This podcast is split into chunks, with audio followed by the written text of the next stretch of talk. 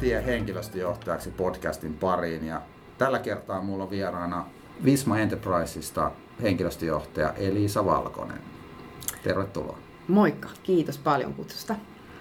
Kesäisiä kevätviikkoja vietetään. Miten, miten on tämä loppukevät sujunut?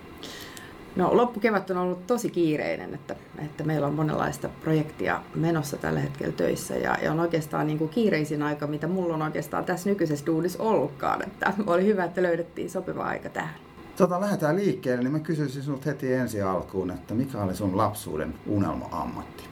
Se oli kuule varmaan eläinten hoitaja. Mä yritin miettiä ja mä vähän mun itse asiassa äidiltäkin kysyin, että mistä mä puhuin. Kyllä se jotenkin niin kuin siihen liittyy, että välillä, välillä mä olin, mä olin tota, joku maatalouslomittaja ja, ja sitten mä halusin olla, olla tota, ä, eläimiä hoitamassa Korkeasaaressa tai, tai jossakin klinikalla, klinikalla, mutta en eläinlääkäri. Että se oli mulle tärkeä. Onko eläimet nyt aikuisiellä ollut sun elämässä? On, on ne kyllä vieläkin. Että Mitä vielä yksi, yksi koira nurkista löytyy ja kissaakin on ollut. Ja... Mutta sitten kun lähestyttiin niin teini-ikää ja ehkä sitä 20 rajaa, niin mitä siinä vaiheessa sitten alkoi ammatillisia unelmia tulla mukaan? Mä muistelin, että itse asiassa että mulla oli hirveän paljon kiinnostusta niin kuin psykologiaan silloin ja kovasti pohdin niin kuin sitä, mutta että mä olin vähän hakoteilla, että mä en oikein ihan varma ollut, että mitä, mitä mä haluaisin tehdä ja mikä musta tulisi isona. Mutta että varmaan niin kuin pisimmälle ajatukset oli, oli niin kuin, että jotakin geneeristä tai sitten mulla oli kriminologia yhtenä wow. sellaisena. Ja mä tutkin jo, että, että Lontoossa olisin voinut siitä käydä, käydä opiskelemassa ja mietin jo sinne muuttamista. Että se oli semmoinen tosi, se on edelleenkin tosi houkutteleva. Luitko sä paljon dekkareita? Luin, luin joo. Mä näin itseni jotenkin profiloimassa tai, tai, tai muuten kuopsuttelemassa rikospaikkoja. Kävitkö lukion vai ammattikoulun vai? Lukion kävin, joo. Joo, joo kyllä. Mitä joo. sitten, kun ylioppilaskirjoitukset oli ohi, niin minkälaisia liikkeitä teit siinä vaiheessa? No se oli just se ehkä se vaikein. Että mä, olin ihan, mä olin ihan hyvä koulussa, mulla oli semmoista päälle ysiä kaikki aina, aina aineet, mutta mä en silti ollut kauhean innostunut siitä opiskelusta ja mulla oli niin vaikeuksia päättää, että haluanko mä nyt kaupallista vai mitä. Ja sitten mä lähdin tämmöisellä, niin kuin, että en sulje ainakaan ovia kiinni niin kuin liikaa pois ja, ja tota, mä päädyin sitten itse asiassa ammattikorkeakouluun ja, ja tota, siellä opiskelin ää, kansainvälistä liiketoimintaa ja siinä ohessa oli muutama HRn kurssi ja, ja ne oli varmaan mun mielestä semmoiset niin kiinnostavimmat koko siitä, ää, koko siitä niin kuin kaikesta, mitä opiskelin. Et ne jäi mulle silloin jo mieleen. Minkälaiset asiat siinä HR-kursseissa niin oli siihen, siihen aikaan tapetilla?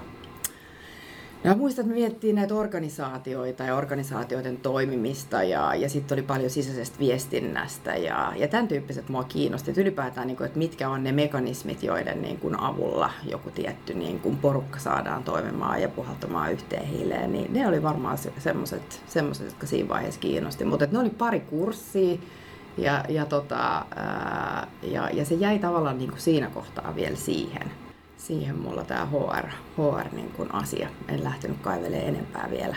Eli HR jäi kytämään. Niin. Miten kun tuli jotain harjoittelupaikkoja tai ensimmäistä työpaikka opintojen jälkeen, niin minkä, minkälaisiin tehtäviin sitten hakeuduit tai päädyit No, mä olen ollut vaikka missä asiakaspalvelutehtävissä ja, ja HK-tehtaalla makkaraa pakkaamassa ja kaikkea mahdollista, mahdollista tehtyä ja kiskan tätinä ja muuta. Mutta sitten mä itse asiassa opiskeluiden loppuvaiheessa niin niin, niin työllistyin tuonne, mä tuolla lentokentällä, oli semmoisessa valuutanvaihtofirmassa ja, ja tota, ennen kuin mä edes valmistuin, mä tein, muistaakseni tein opinnäytetyötä, niin, niin sitten mulle tarjottiin siellä, että jos mä haluaisin tämmöisen tiimivetäjän tehtävän sieltä ja mä ajattelin, että no joo, että sopiihan se.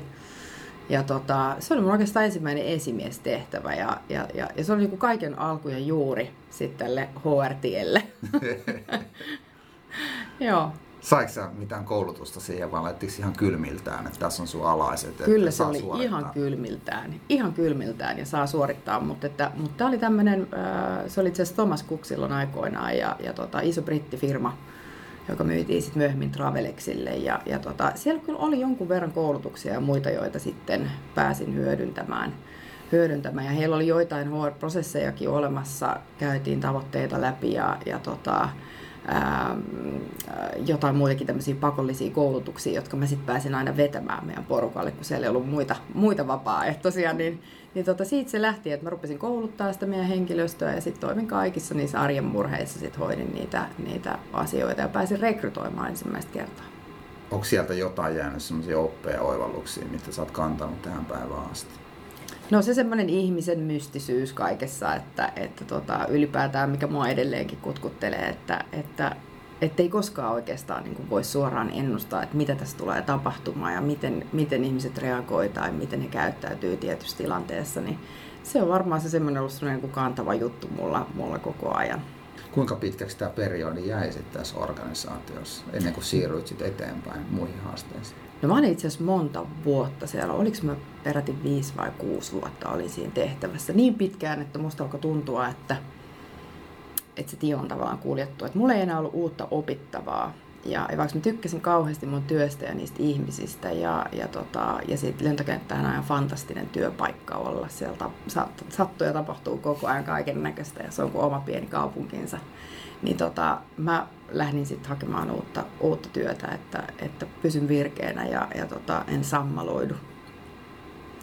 Siinä kohtaa mä sitten itse asiassa päädyin, päädyin tonne äh, Citigroupille sitten. Mulla oli tämmöinen Training and Quality Officer oli mun nimike, mutta mä olin HR ja, ja tota, äh, me oltiin, oltiin kuluttajatoimintoja ja lähdettiin pistämään pystyyn ja, ja tota, kasvu oli, se oli semmoinen startup-huuma suurin piirtein siellä, että me rekrytoitiin ihmisiä ovesta ja ikkunoista sisään ja, ja pääsin niitä tekemään. Ja, ja sitten toisaalta tuommoinen jättipankki taustalla, Citibank, meitä oli 300, 350 000 ihmistä siinä organisaatiossa kaikkinensa, niin se oli taas niin kuin todella vauhdikas, vauhdikas periodi elämästäni. Oliko siellä vahva tämmöinen konserniohjaus ja tietyt prosessit ohjaa? Joo, oli, oli tosi, tosi voimakas ja, ja toisaalta semmoinen hämmentävä niin kuin HR-organisaatio, että mä muistan, että mulla saattoi olla puolen yön aikaan konferenssipuhelu jonnekin San Franciscoon, jossa oli 300 muuta HR-ihmistä linjoilla samaan aikaan ja kaikki pääsivät aina vastaamaan johonkin samaan kysymykseen vuorotellen ja mä ajattelin, että tämmöistäkö tämä nyt sitten on. on ää, mutta tota, joo, sieltä tuli tosi paljon annettuna ja hyvin vähän sai itse itse asiassa tehdä. Mutta siinä oppi noin perusprosessit kyllä, kyllä aika hyvin HRstä. Ja sitten kun ne ihmiset oli saatu rekrytoitua, niin oli sun vastuulla sitten kouluttaa ja perehdyttää ne. Oli, nimenomaan oli perehdyttää tavon, talon tavoille ja, ja organisaatioon. Ja, ja tota, se oli tosi, tosi hauskaa aikaa. Nuorikasta porukkaa ja, ja tota, tehtiin hirveän pitkää työpäivää ja siinä jäi semmoinen myöskin semmoinen, joku semmoinen palo semmoiseen, että kun on on, on tota, hyvä flow päällä siinä organisaatiossa ja hyvä yhteishenki, niin mikä tahansa on, on tota, mahdollista.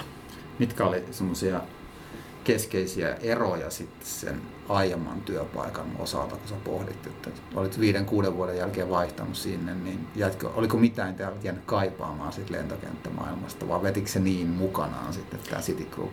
Se veti mukana ja se oli niin hirveän toisen tyyppistä se bisnes, että me rakennettiin uutta toisaalta, ihan uutta niin kuin liiketoimintaa ja, ja, ja eikä kaikki mennyt aina niin loistavasti ja, ja muuta, että, että oli haasteita ja, ja näin, mutta se opetti tavallaan siitä, että kun on tiukka paikka, niin tuommoisen porukan pystyy kyllä kasaamaan tiiviiksi ja, ja tota, saa itse asiassa sillä tavalla niin kuin innostettua ihmisiä niin kuin antamaan itsestäänkin myöskin hirveästi. Et meillä oli hirveän hyvä yhteisenkin ja tehtiin myös aika paljon vapaa-ajalla yhdessä yhdessä juttuja. Eikö se jäänyt verrattain lyhyeksi kuitenkin se periodi siellä Jäi, jäi, kun, kun tota, aloitettiin kuluttajalainoista ja, ja tota, se bisnes sitten talouden myötä niin, niin tota, alkoi alko olla semmoisessa jamassa, että mä ajattelin, että mun on ehkä parempi lähteä ennen kuin tämä kaatuu. Eikä sitten kauan mennytkään, kun sitten sit nämä toiminnot myytiin itse asiassa tonne, tonne S-Bankille. Et me oltiin siinä vaiheessa, meillä oli lainatuote ja korttituote ulkona niin tota, siinä vaiheessa lähdin sitten, ajattelin ihan sitä, että, että tota, voi olla, että liiketoiminta lähtee laskuun nyt sitten ja minä lähdin katselemaan uusia hommia. Mitkä oli siinä vaiheessa sulla sitten tavoitteina tai kantavana ajatuksena, kun pohdit sitä seuraavaa ura-askelta? No mä halusin semmoisen mahdollisimman leveän ja laajan HR-roolin ja, ja oikeastaan niin kuin sillä lähdin kattelemaan ja, ja tota, laitoin hakemuksia ja, ja sieltä kautta sitten löytyi, löytyi luottokunta ja siellä oli itse asiassa yksi vanha kollega lentokentältä, joka oli silloin siellä, siellä muistaakseni Aspassa esimieshommissa. Ja, ja hän sitten sanoi mulle, että katsos, että, että tuolla on tuommoinen homma, että kiinnostaisiko se. Ja mä ajattelin ensin, että no tuommoinen osuuskunta, että no enpä nyt tiedä, että onko se nyt ihan mun juttu. Ja mä kävin haastattelussa ja totesin, että ehkä tämä on just se mun juttu. Että, että tuntuu, että täällä on mahdollista päästä tekemään ää, HR-työtä laajemmin ja toisaalta sitä kehittymistä oli, oli aika paljon edessä. Oliko siellä rekryjä kouluttautuminen jonkinnäköisenä korena kuitenkin? Mitä edelleen jatkit, jatkoit sitä osaamista, mitä sä olet hankkinut? Mä jatkoin muassa? sitä, mutta oikeastaan se mun niin kuin pääasiallinen tehtävä oli, oli tota, toimia HR Business Partnerilla. Ensin mä olin yhdelle meidän liiketoimintayksikölle ja sitten ei mennyt kuin muutama kuukausi, niin sitten mä sain toisenkin liiketoimintayksikön siihen mun, mun kumppanuuteen ja, ja ryhdyin sitten heidän kaikkia HR-asioita hoitamaan. Ja meillä oli siitä mukava organisaatio, että vaikka mulla oli paljon semmoista, mitä mä en välttämättä ollut tehnyt noissa aikaisemmissa tehtävissä, niin, niin meiltä löytyi sieltä organisaatiosta sit myöskin osaajia, jolta pystyi kysymään ja, ja tota, vähän sparraamaan ennen, ennen, ennen tota, niitä tilanteita tavallaan, että miten päin tämä kannattaisi hoitaa tai, tai dokumenteissa tai tämän tyyppisissä. Mutta sitä mä tein ja, ja tota, luottokunta oli isossa murroksessa ja, ja mulla oli, tässä on oikeastaan niin kuin toinen semmoinen, semmoinen HR liittyvä magneetti. Mä pääsin tekemään aivan mahtavan toimitusjohtajan kanssa. Meillä oli Heikki Kapanen luottokunnassa, jota, jota edelleenkin kovasti kaipailen välillä. ja ja tota, häneltä opin hirvittävän paljon. Hän, hän antoi mulle liinaa ja, ja tota, mä sain toteuttaa mun ajatuksiani HR-työstä ja, ja, ja toisaalta sitten, toisaalta sitten niin, niin mä sain oppia häneltä tosi paljon ensin mä olin tosiaan siinä HR Business Partnerina ja, ja sitten meillä tapahtui organisaation muutos ja sitten pyydettiin vetämään henkilöstön kehittämistä luottokuntaa ja, ja tota, muutettiin sitten itse asiassa osuuskunnasta itseämme ää, kansainväliseksi ää, toimijaksi ja, ja tehtiin tosi paljon erilaisia tämmöisiä kehittämishankkeita. Muutettiin organisaatiokulttuuria ja arvoja, muutettiin toimitiloja – organisaation rakenteita, koulutettiin jengiä, tehtiin, tehtiin paljon myynnin kanssa töitä ja, ja tota, tavallaan niin kuin avattiin sitä semmoista, aika semmoista kotimaisen toimijan ää, sisäistä näkövinkkeliä enemmän alttiimmaksi kilpailulle ja, ja tota, kansainvälisille toimijoille. Ja loppuviimeksi itse asiassa johti sit siihen, että me etsittiin itsellemme uusi ostaja. Ja, ja siinä sitten Nets osti, osti luottokunnan ja, ja oli sit, pääsin sit sitä integraatiota vielä tekemään. Se on mielenkiintoinen muutostilanne varmaan mm. taustalla ja moni organisaatio Suomessakin käy parhaillaan samoja asioita läpi. Niin mitkä oli sun mielestä, jos miettii niitä oppeja, mitä sä sait silloin luottokunnasta, kun se, esimerkiksi se, no se liiketoimintamalli muuttuu ja, ja globalisoituu ja niin edelleen. Et, et mitkä mahdollisti sen, että se kulttuuri lähti ohjautumaan sinne oikeaan suuntaan? Siis mitään yhtä vastausta ei oikeastaan ole. Mä en oikeastaan, se onnistui nimittäin hirvittävän hyvin, mutta siihen meni semmoinen varmaan kolme vuotta tai jotakin, että se alkoi kääntymään. Se tarkoitti sitä, että me piti niin vähän joka laitaa miettiä, että no mistä me palkitaan ihmisiä. Me laitettiin palkitsemismalli uusiksi. Sitten me otettiin tämmöisiä tiettyjä niin rakenteita käyttöön. Me otettiin tämmöinen vaativuusluokittelu, että me saataisiin läpinäkyvämpiä urapolkuja ihmisille me otettiin myynnistä tämmöinen myyntijoukkueajattelu käyttöön, että jos meillä on siellä kehittäjiä, jotka, jotka tekee softan kanssa töitä ja kehittää meidän järjestelmiä, niin hekin tietyllä tapaa palvelee meidän asiakkaita ja saattavat joutua asiakkaiden eteen. Ja, ja tavallaan niin kuin aiemmasta mallista, mallista niin, niin, niin oikeastaan niin kuin joka kivi käännettiin me liimailtiin postereita ja jaettiin jotain porevitamiinitabletteja siellä ja, ja tota, toimitusjohtaja itsensä laittoi, laittoi itsensä likoon, likoon niissä meidän hankkeissa monella eri tapaa. Ja, ja tota, tosiaan niin mä en oikeastaan keksi, mitä me ei oltaisi muutettu. Kaikki ne, kun me tehtiin yhdessä, niin, niin se alkoi se organisaatiokulttuuri sitten muuttua ihan välttämättä haluan kysyä sinut vielä, kun näitä muutostilanteissa aina nähdään, että tietty osa henkilöstöstä on tämmöisiä mm. muutosvastarintaisia vastarannan kiiskejä, niin mihin tämä sun mielestä pohjautuu se, että ihmiset reagoi muutostilanteeseen toisinaan negatiivisesti? Ei kaikki, mutta osa henkilö- mm. henkilöstöstä. No kyllä mä luulen, että se pohjautuu semmoiseen niin tiettyyn muutoskykyyn. Mä uskon siihen, että toisilla ihmisillä on tämmöistä resilienssiä luontaisesti ja toisilla ei välttämättä ole. Ja, ja ne, joilla sitä ei ole, niin ne ikään kuin jää sitten, jää sitten, ne ei toivu koskaan siitä muutoksesta. Mä luulen, että, että, että varmaan kaikilla se nyt jonkunlaista ryppyä aiheuttaa, kun joku muutos tulee, että mietityttää tai on semmoinen epävarma olo, mutta, mutta, että, mutta että kyllä mä sanoisin, että siihen resilienssiin, resilienssikykyyn niin kuin jollain tavalla liittyy, se, että mä uskon kyllä, että sitä pystyy kukin, kukin kehittämään itsessään, että se ei ole toivotonta millään niin kuin muotoa, mutta että, että, että meidän täytyy tietenkin HR ottaa vaan se mahdollisimman hyvin huomioon, että on ihmisiä on erilaisia ja, ja tavallaan niin kuin varmistaa, että, että sitä tietoa on todellakin riittävästi saatavilla ja kukin saa, saa sanoa mielipiteensä siihen muutokseen ja pystyy sillä tavalla vaikuttamaan. Että, että ehkä se semmoinen niin sisäisen viestinnän niin kuin tärkeys korostuu ihan näissä kaikissa, kaikissa asioissa, missä, mitä, mitä on päässyt niin kuin urani, urani varrella tekemään. Sä totesit sen, että, että itse asiassa meillä kaikilla se varmaan tuottaa enemmän tai vähemmän vaikeuksia. Mä oon itse tottunut aina sanomaan, että me kaikki uidaan siellä syvissä vesissä. Toinen vähän pidempää, toinen lyhyempää, osa vähän syvemmälle ja osa vähän lähempänä pintaa. Että se pitäisi hyväksyä vaan se, että se tekee sen tietyn aikaa, sen aika kipeätäkin, kun se vanha loppuu ja sitten mm. tulee semmoinen tutkailuvaihe. Ja sitten kun se uusi alkaa, niin siinä pitää olla henkisesti aika valmis. Että ei se niin sormen napsauttamalla varmaan kenelläkään tapahdu. Joo, mä, mä uskon myös tuohon, että ei siihen semmoista niin kuin nopeata tavallaan, niin kuin, että nyt kaikki pulinat pois tai, tai näin, että ei, ei, semmoinen, niin kuin, ei semmoinen toimi. Ää, mutta et se, että mitä me pystytään niin kuin auttaa sit sellaisia henkilöitä, joilla se toipuminen kestää pidempään ja helpottaa tavallaan sitä tuskaa, niin, niin siinä on se varmaan se, se ydin, jos mä mietin niin kuin HRn tekemisiä.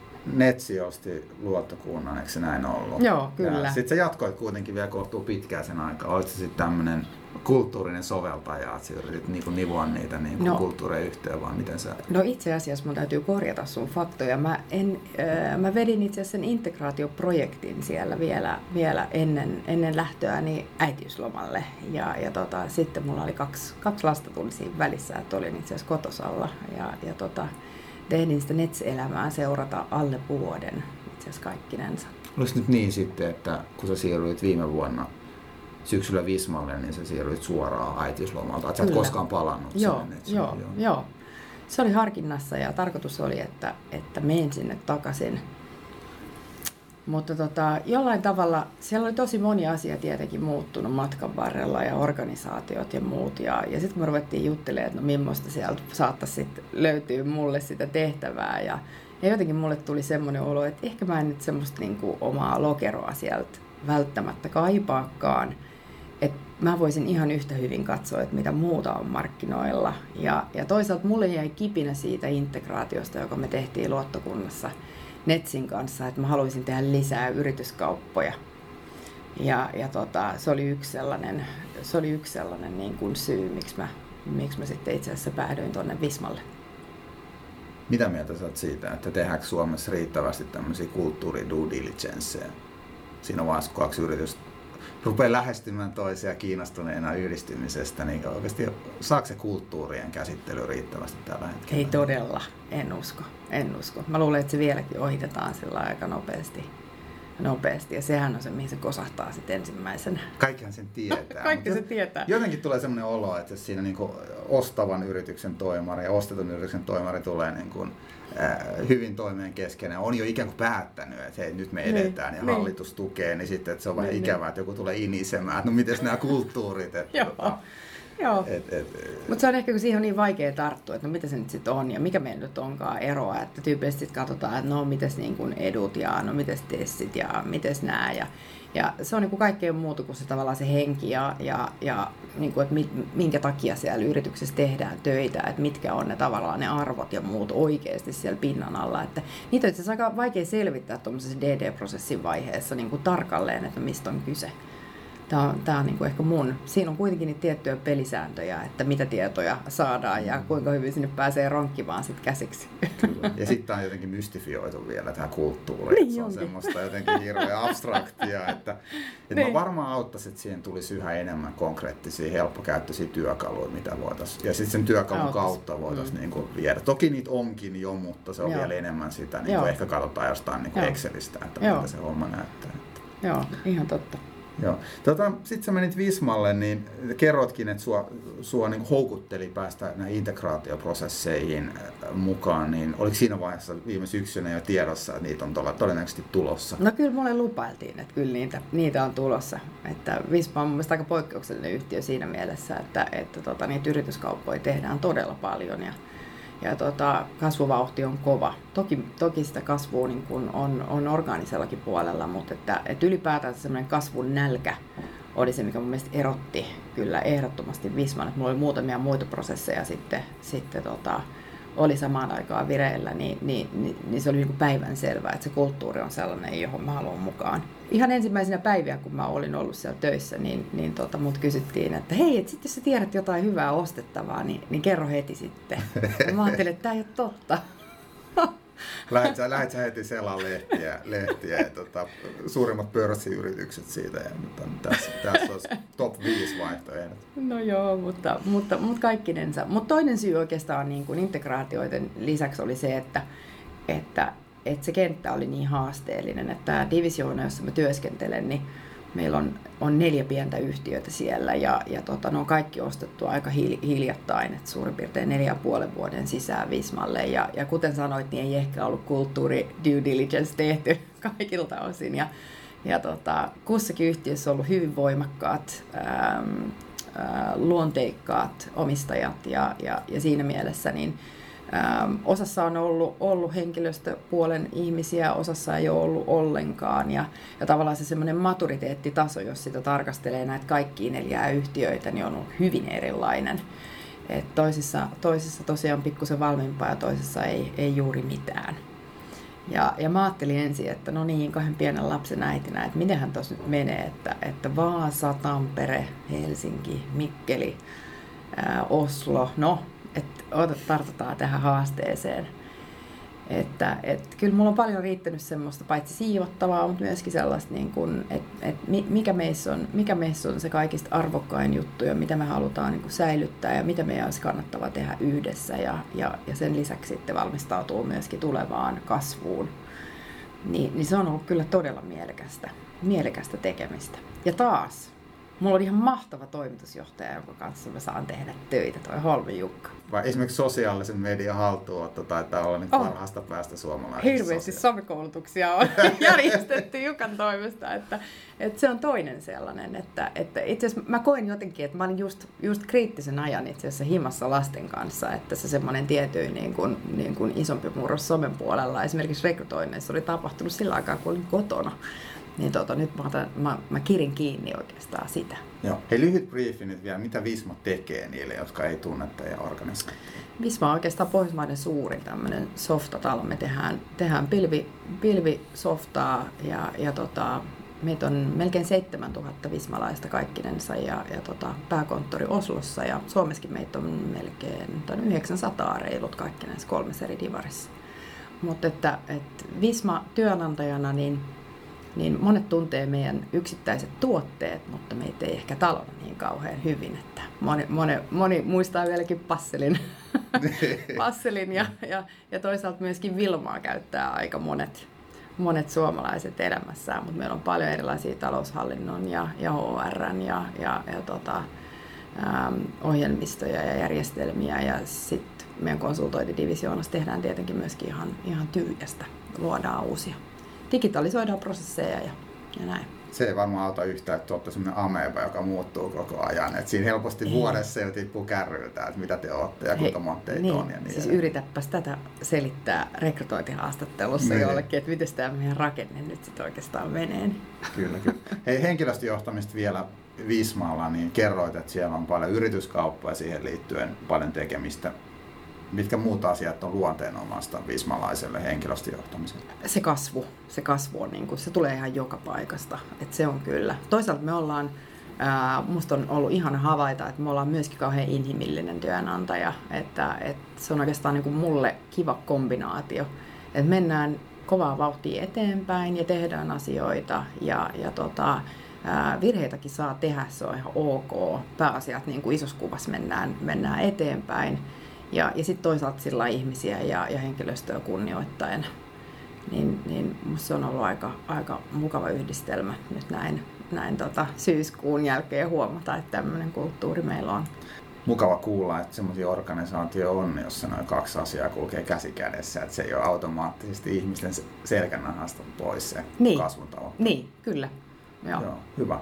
Ylipäätään henkilöstö johtaminen, sä oot aika hyvinkin kuvannut se, että mistä se innostuu, jos sun pitäisi nyt vielä kiteyttää, että mikä on kaikkein palkitsevinta ja sitten toisaalta haasteellisinta. Se kaikista hienoin juttu on, on että kun jonkun tämmöisen todella hankalan ison muutoksen saa vietyä läpi niin, että siitä tulee kiitosta jälkikäteen. Mulla on jäänyt itse asiassa, itse asiassa luottokunta ää, Nets integraatiosta hirveän hyvät fiilikset siitä, miten me hoidettiin se. Me saatiin muistaakseni henkilöstökyselyssä jotain 4,3 tai jotain asteikolla 5 siitä, että miten hyvin me hoidettiin se integraatio.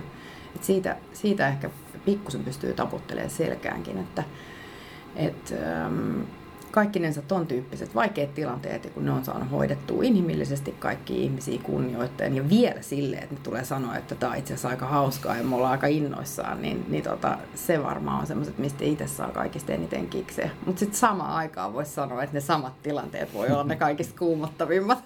että kyllä HR-työhön mahtuu, mahtuu monenlaisia keskusteluja ja, ja, tota, ja, ja on niitä ikävämpiäkin juttuja välillä hoidettavana. Niin jos mä nyt kysyisin sulta, että kuinka monta vuotta sulla niin on HR-kokemusta tähän mennessä kertynyt, niin mikä olisi semmoinen mahdollisimman lähellä totuutta oleva?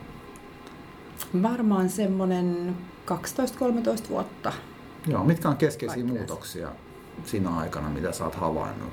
Yksi tai kaksi sellaista, mitä sä haluaisit nostaa esiin?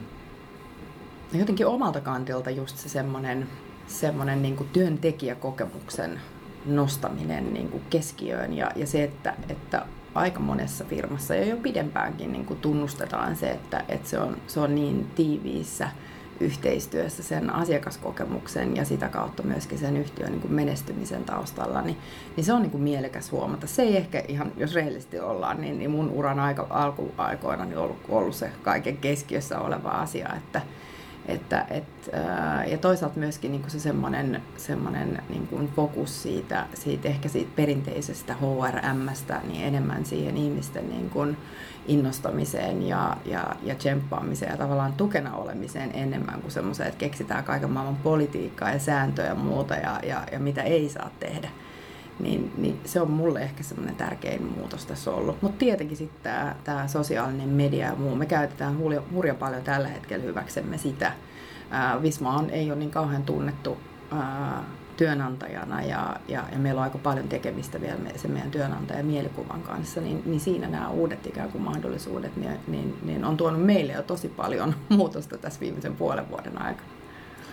Tuo loistava tuo työntekijäkokemus. Mä väitän, että se on 2000-luvun ähm, suurimpia HR-innovaatioita, koska se, sitä kautta me ollaan saatu business kiinnostumaan niistä ihmisistä. Kun ne ymmärtää sen asiakaskokemuksen merkitys ja kun ne rinnastetaan toisiinsa, niin se on selkeä semmoinen kytkös, mikä on helposti Joo. ymmärrettävissä. Niin mä itse arvostan tosi paljon Joo, myöskin kyllä. sitä, että Joo. se on nostettu siihen framille. Kyllä. Nyt jos on semmoinen nuori henkilö tai ehkä kokeneempikin HR-tyyppi, joka haluaisi edetä tulevaisuudessa vaativiin henkilöstöjohdon tehtäviin, niin mitä tämmöisiä henkilökohtaisia ominaisuuksia ja taitoja kannattaisi näille ihmisten kehittää, jotta ne on sitten kilpailukykyisiä tulevaisuudessa? Mitkä on semmoisia henkilöstöjohtajan avaintaitoja sun mielestä? No kyllä mä luulen, että se taas kiteytyy tähän, miten, miten ää, miten sä viestit ja kommunikoit ja minkälainen vuorovaikutus sulla on, on ihmisten kanssa. Että, että kyllä mä luulen, että siinä on, se on varmaan se semmoinen tärkein taito ainakin mulla ollut, ollut HR-työssä. Mutta jotenkin mä ehkä suosittelisin sitä, että jos haluaa tämmöisiä vaativia tehtäviä, niin, niin yrittää päästä mahdollisuuksien mukaan tekemään niitä, hyppäämään sinne kylmään veteen ja sinne syvään päähän vaan. Ja, ja, tota, ja, sitä kautta mun mielestä oppii kyllä, kyllä tekemään. Että, tämmöiset integraatiohankkeet ja muut, niin, niin sopii ihan valtavasti sekä siitä tavallaan siitä juridisesta puolesta, mutta myöskin se, että miten niitä muutoksia pystyy, pystyy viemään läpi.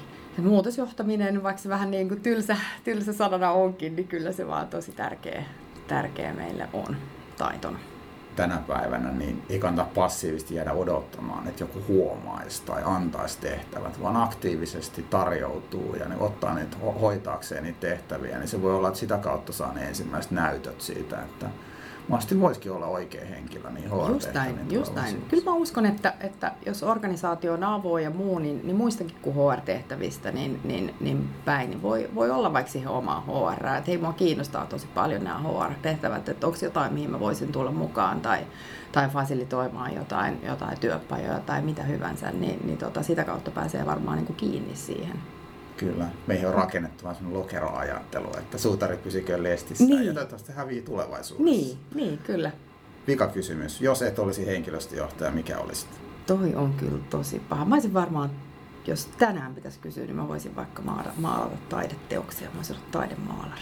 Ehkä se jossain vaiheessa sitten otat, otat pienen sapattivapaa ja lähdet kokeilemaan, mitä se tuntuu. joo, joo, palaan nuoruusaikojen harrastuksiin. Niin, kyllä.